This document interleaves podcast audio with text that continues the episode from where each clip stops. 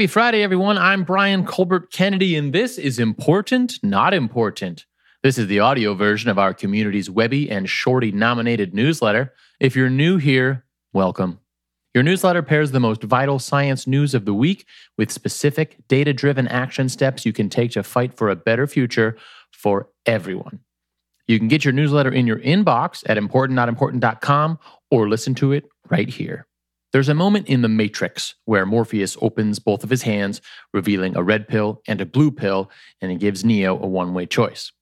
You take the blue pill, the story ends, you wake up in your bed and believe whatever you want to believe. You take the red pill, you stay in Wonderland, and I show you how deep the rabbit hole goes. Today's issues, from climate to COVID, from healthcare to artificial intelligence, are systemic issues more complex and intricate and more difficult to pull apart than we'd ever imagined but that also means they reach down into your everyday life, into your home and the air you breathe. You're aware of this, of course, because we've all been trapped in our homes for a year. But trapped in our homes with what? Zoom and sweatpants and gravity blankets? Sure.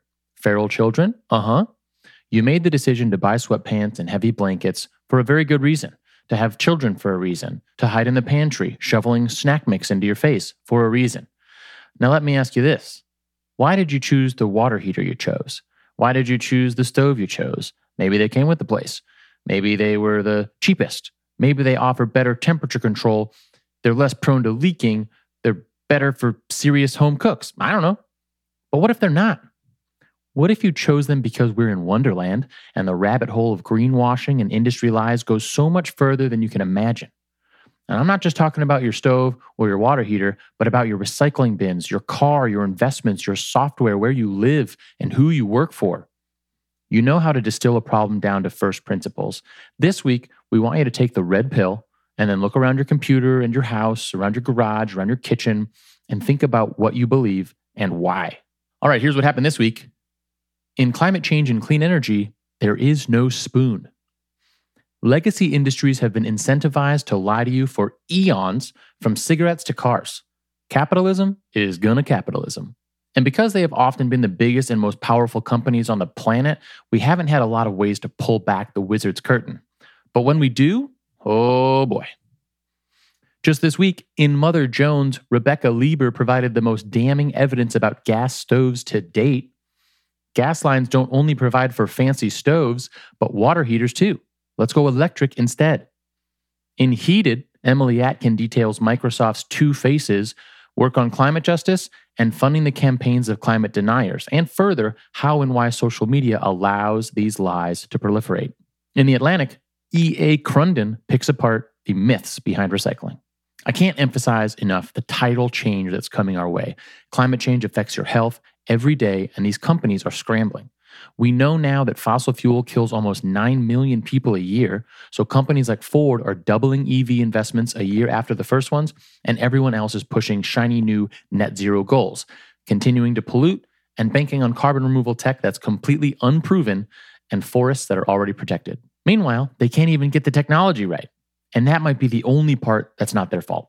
Here's your action step the more folks like yourself that get on board, the better. Share our newsletter on Twitter and we can all push these companies to do better or get the hell out of the way. In COVID, on the one hand, as we face down a massively more complicated but cleaner and more just future, it's important we practice holding two seemingly competing ideas at once. For something like the climate crisis, it's understanding that we are on the cusp of massive transformational change, but that millions, if not billions, will suffer as we proceed into coming decades. For COVID, we can recognize that just 11 months have passed since the United States recognized SARS CoV 2 as a real threat, but it's felt like 11 years.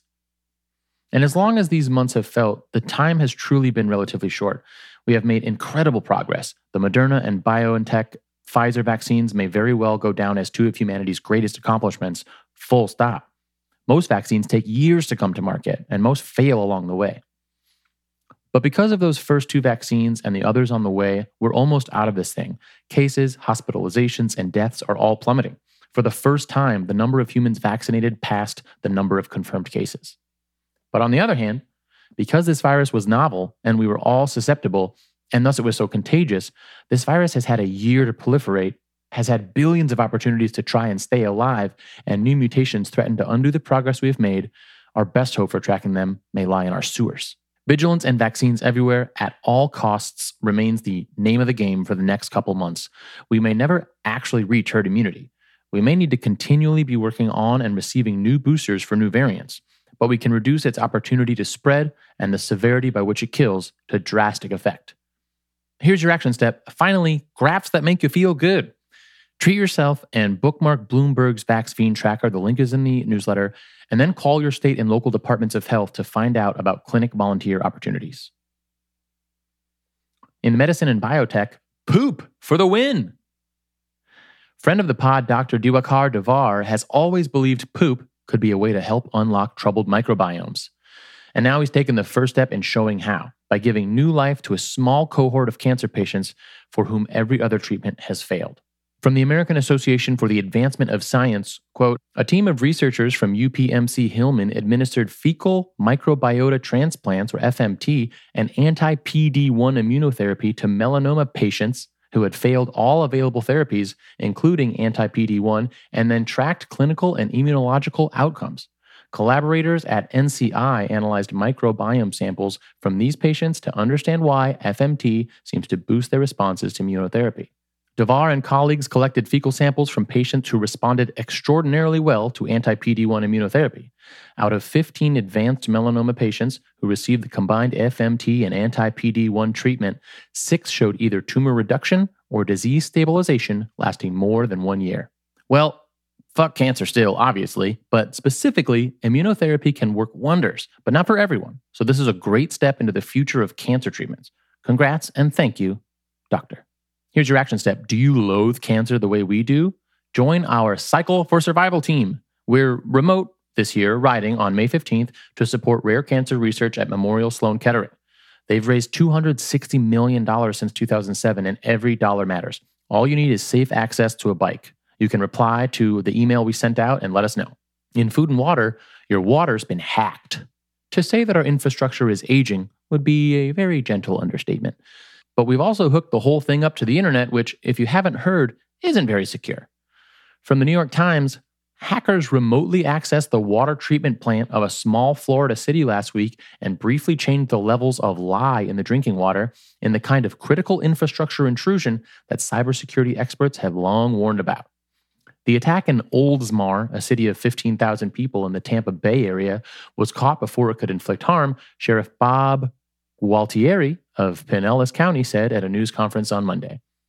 He said the levels of sodium hydroxide, the main ingredient in drain cleaner, was changed from 100 parts per million to 11,100 parts per million, dangerous levels that could have badly sickened residents if it had reached their homes.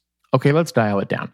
We need to rebuild our critical infrastructure. We need to rebuild our cybersecurity that hooks into that infrastructure. We need legislation that funds both of those. And thus, we need people in office who understand both how state and local budgets work and how the internet works. Here's your action step run for local or state office. We need you. If you're under 40, there's nobody better to get you off on the right foot than our friends at Run for Something. Got questions? Reply to our email. We got you. Okay, that's it for this week. To go deeper on any of the news or to find your action steps, just go to importantnotimportant.com slash newsletter. Thank you as always for being a part of our community and thanks for giving a shit. Have a great weekend.